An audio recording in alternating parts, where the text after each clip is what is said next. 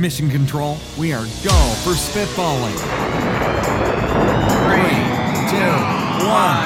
Here we go. Welcome to the Spitballing with Ecom Elite podcast. Spending time dropping knowledge from luxury locations all around the world. It's seven figure entrepreneurs Todd Snively and Chris Keith with the inside scoop on how to really obtain freedom through e commerce. Get ready to learn how to make money online with your hosts, Todd and Chris. So let's get started. Hello, everybody. Chris Keith here again with you for another episode of Spitballing with Chris and Todd. What are we going to discuss today? In this episode and the next few that I will be conducting, I will be talking about a rather broad and admittedly nebulous concept of mindset. I think we've all heard this before. You need the right mindset when we're talking about business and succeeding in business succeeding in life. And I would dare say, I would go far as to say that forget about even succeeding. I would say generally uh, surviving in life, this this day to day thing that we do, wandering around our planet. You need a particular mindset, and you need a reasonably good mindset, and that is again, as as discussed, it's rather broad. It's a difficult concept to quantify. But I think there are some commonalities that are are simple and can be implemented every single day in order to, to better reach the level of success that you desire. And that's a critical component we're going to talk about today, actually. That is, that you desire. I believe that is a fundamental uh, aspect of, of success or mindset that is not discussed enough. It's what you base your success on, how you measure your success. We're going to talk about two things today. As I said, the next few episodes will be about mindset. And this one is going to be about the why we do what we do, as well as the frame of reference for what we do. And let me explain. The why is critically important. We can we can set out to achieve a goal. We can set out to take a hike up a mountain and, and reach the top. That's a smaller, more measurable, very clear, delineated succeed or fail. Success or failure is based on did I reach the top or didn't I? Do you need a super compelling why for that other than I'm going out for a walk? And if you fail at that, does that really bother you too much? I mean, if we're talking about Everest, okay. But I think for the vast majority of us, even if it's an aggressive walk, even if it's an all day thing, if someone were to go out and maybe summit um, where I live here in New Hampshire, we've got some five and six thousand foot mountains. Well, like we have a lot of them. We have a six thousand plus footer, Mount Washington, but there are many, many, many four thousand footers, dozens of them, and succeeding or failing there is that a huge deal if you set out for a day, you start at the bottom, you got your plan, you want to go to the peak, ah, it's not a big deal. Again, the why is I want to get to the top. When we're talking about success, though, when it comes to business, when it comes to creating and starting a business and succeeding in a business, the why becomes particularly important. What causes this? The, the the challenge with the business side of what we're talking about, unlike the mountain where it's very clear, we go up, we go down, we see the top, we made it or we didn't. When we're talking about business, we've got to understand the why we're doing what we're doing because that or those things, that thing will be what drives us. It will give us the reason to continue. We all know obstacles are aplenty in life. Just making it through the day, obstacles are all over the place. So the challenge is how do we push through those obstacles? And there may be a collective rolling of eyes and go, yeah, well, yeah, I know. Just got to keep on going. Just do it. No matter how many times you fall down, you pick yourself back up. Good advice for sure. But when we're talking about timelines that we're discussing here, we're not even talking about you're in an MMA fight or a boxing match or, you know, some hand to hand combat where, again, much like climbing a mountain, those are clearly defined and relatively if I was getting beat on, it wouldn't be short, but relatively short period of time. You succeed or you fail. You know, I've only got three minutes, 10 minutes, maybe I've got an hour. in a sporting competition or two hours. Not much more than that ever because it's so strenuous. But I need to pick myself up and keep going. Great advice for those shorter bursts of time and you've got a smaller project. I need I need to I've got to I've got to in our case of the ecom elite community, I need to call 10 suppliers and secure 3 or 4 price lists for my products or I need to source private label products and I need to find 5 good ones that I can test to find a winner. Perfect. Again, those are very small short bursts can be done quickly. I'm just going to push through it. Maybe I have an obstacle, so I'm going to see this through and I'm going to overcome that obstacle. The why is less critical there in, in the in the smaller kind of microcosm of the business. I'm talking about the bigger, longer, one month, quarterly, annual, two year goals that we have and direction that we're going that needs that engine that drives us we have to have the why. We've got that's what's going to keep that's what's going to keep us going because I, I guess the, the to compare it to the automobile, it's it's like a it's like the fuel, right? I mean that really is the longer term thing that keeps us going. We have a flat tire. We're going to fix that tire. We move on. Easy obstacle. We see it. It's right there. We're talking about the the, the longer term stuff the gasoline is is the why. It's the thing that's going to take us the distance. It's going to take us the furthest. When we fail once or twice or three times, usually we can kind of overcome that hurdle. When it comes to success or failure in business, in an online business, in a brick and mortar business, in whatever we're doing, the obstacles are many and they're longer term and they are constant. They are constant. And this is something that's forgotten so often when we talk about starting a business. I'm going to start my business and I'm going to make some profit, and there we go. Yes and no. Yes, that is the case, but the problems don't stop. In fact, interestingly enough, they actually get bigger and they get harder. Now, people just starting out may be thinking, oh, good Lord, don't tell me that. The difference, though, is those that have been at something for a year or two or three and they've broken through some level of success. And that's my next point the framework. But once they've broken through that success and they've been able to overcome, those problems become a little easier to solve and they sort of become little bits of armor that you're actually putting on yourself, not letting them beat you down. What gets us through, though, those in those early days, and even even the really, really big ones later on down the road, someone's been at, you know, they've got a successful business of 500,000 bucks, a million, 10 million, 100 million. What then allows us to get to the really big ones? Well, that comes back to the why. Why do we do what we do? So I implore you to explore in yourself what is it for a why that you have? And that, that why has to be deeply ingrained in you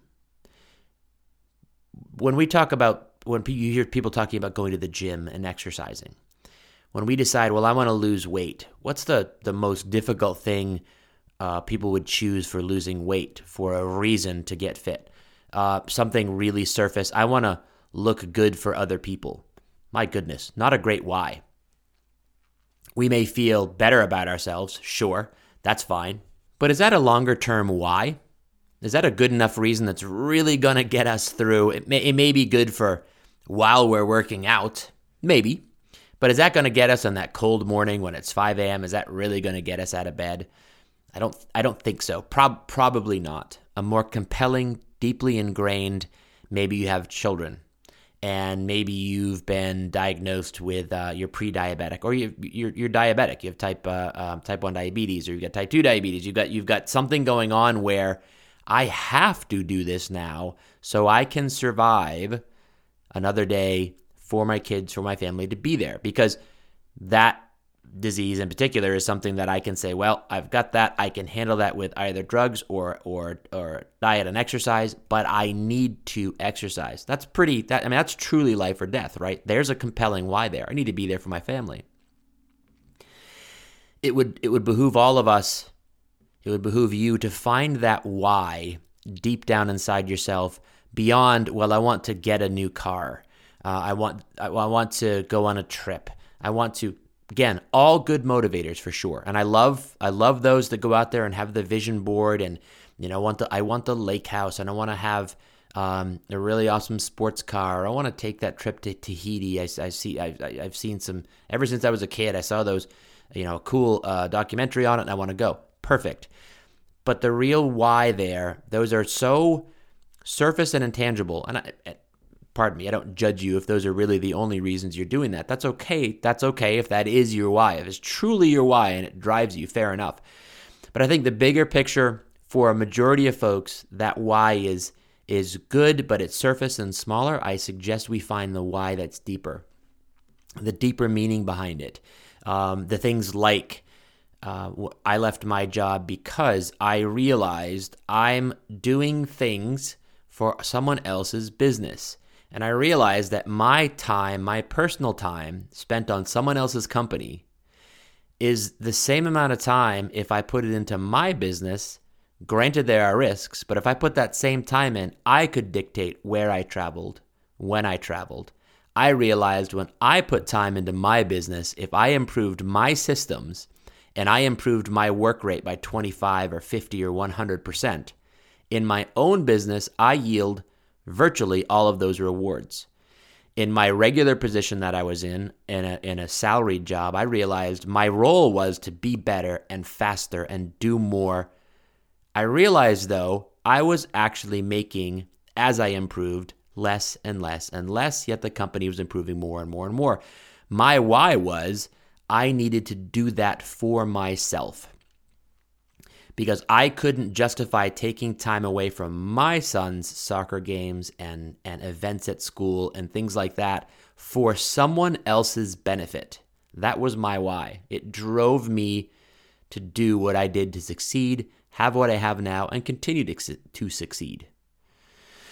When I took a trip recently to a, uh, China, I took a sourcing trip. Something happened at home. There was an issue at home. I needed to be home quickly. So I cut the, the trip uh, short a day early. Would have been very, very hard. Not that my previous companies weren't understanding, but that would have been very hard to do. There's just the general undertone of, well, uh, yeah, I guess you can go home. I know an emergency. Go do your thing. That's fine. But in the back of my head, whenever that stuff happened, I'd always have the, yeah, but I'm, you know, I'm being judged, or that's sort of well, that did happen, so you've got to make up the time somewhere else. I have no problem doing those things. Now, when I can judge, I can spend my time, I'm not judged other than by myself. My why is my family time, my time spent for my returns, period. And that's a why for everything that I do now. The more I do now, the more I can have financially, that's fine. But I've got my time is my time. That's my why and that's that's the my personal reason why I do what I do. Find your why. Family, friends, freedom for whatever you're doing. Uh, income is great, but that leads to my next point. The framework, the framework under which we operate. Okay, the why is critically important, but we also have to understand a framework of success. So, what does this mean? When we judge ourselves Let's go back to the mountaintop example. That's a pretty easy one. I won or I lost. I succeeded or I failed. It's not very often that I personally go out on my walk uh, in my backyard virtually. It's a short ride up the road here. Um, there's a, a, Mount Kearsarge, cool place. It's only about 3,500, 3,800 feet, I think, something like that. It's a fun climb, couple hours. It, it's pretty rare that I, well, pretty rare. It never happens that I walk up there with with my son. We take a walk, or I'll go up there and and stand on the top and go, man. And then I start to beat myself up. I, I don't say, gosh, but this isn't the K2 or the Matterhorn or this isn't Mount Everest or this isn't Kilimanjaro. I don't do that. I, I, I would never, it just never even enters my mind like, well, this is good, but look at those gals and look at those guys that are doing, I mean, those women that summit that mountain. How awesome is that? That man that summited that, I, it just doesn't matter to me. Yet we do this all the time in our personal lives with business and success and failure all around us. And I find that fascinating. Well, I'm not as good as that person. Well, I'm not as good as, oh, I don't have those things. We do it constantly. And, and for better or worse, it drives a lot of our consumer economy. Well, I don't, I don't have a car that good. I mean, car ads are famous for this. Well, this is the new car, and you know, if you don't have this one, and you know, you see that's kind of joking about it. Look at that hoopty, and look at that guy's car, and look at that woman's got that terrible looking old late model, you know, two or three year old car. Who wants that? We're constantly judging ourselves, or we're judged against others. So it's the frame of reference. Let me give you a personal example with with with my success. Um, I, I like to measure my success based on what I'm most comfortable with, my own frame of reference. I've got friends of mine, a good friend who's quite successful, was successful in his own right in a medical company, and now um, does internet marketing and Amazon sales and a number of different things. Very successful. Owns exotics, exotic cars, currently a Ferrari, and and has owned planes, private flies private around the world. Um, has had and looking to buy again a 55 plus foot yachts. I mean, that's a you know very successful by any measure. If I constantly measured myself purely against that person, that would be a very hard um, challenge. That'd be a high bar to get over. Okay, that'd be super super hard to do, right? Because I'm measuring myself against somebody else. I need my whys, and I need to be okay with my successes in the real real world, like my world's not a real world. In in the in the professional world, let's look elsewhere. A, a, good one I looked up just the other day was um, there's a gentleman by the name. You don't hear about these names because they're the almost made it. Um, according to many people, you look up uh, any number of websites who almost became rich, who almost and we love to, we love to see those stories, don't we? It's very odd. I don't know why we take such pleasure in these things. It's strange.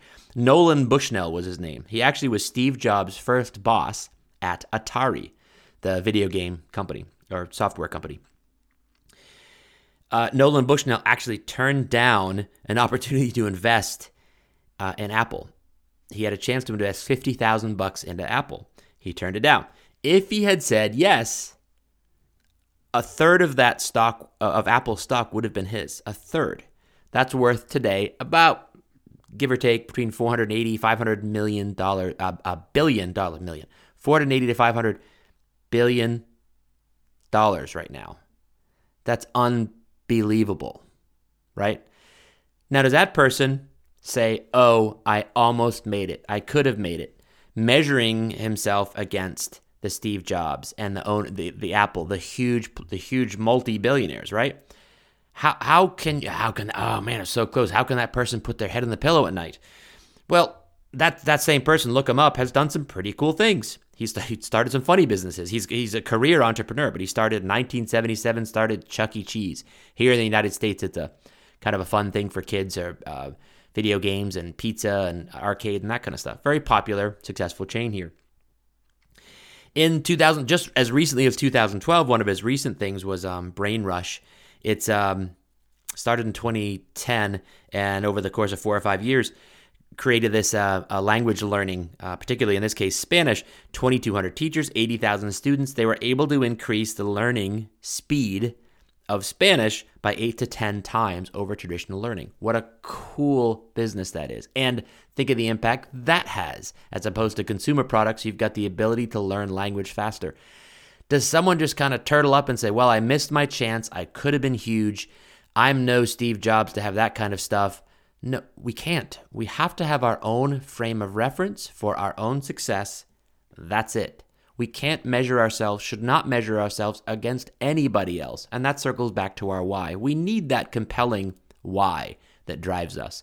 And we need to pay close attention to our own frame of reference. If we're measuring ourselves, I don't have this, so I'm not successful yet.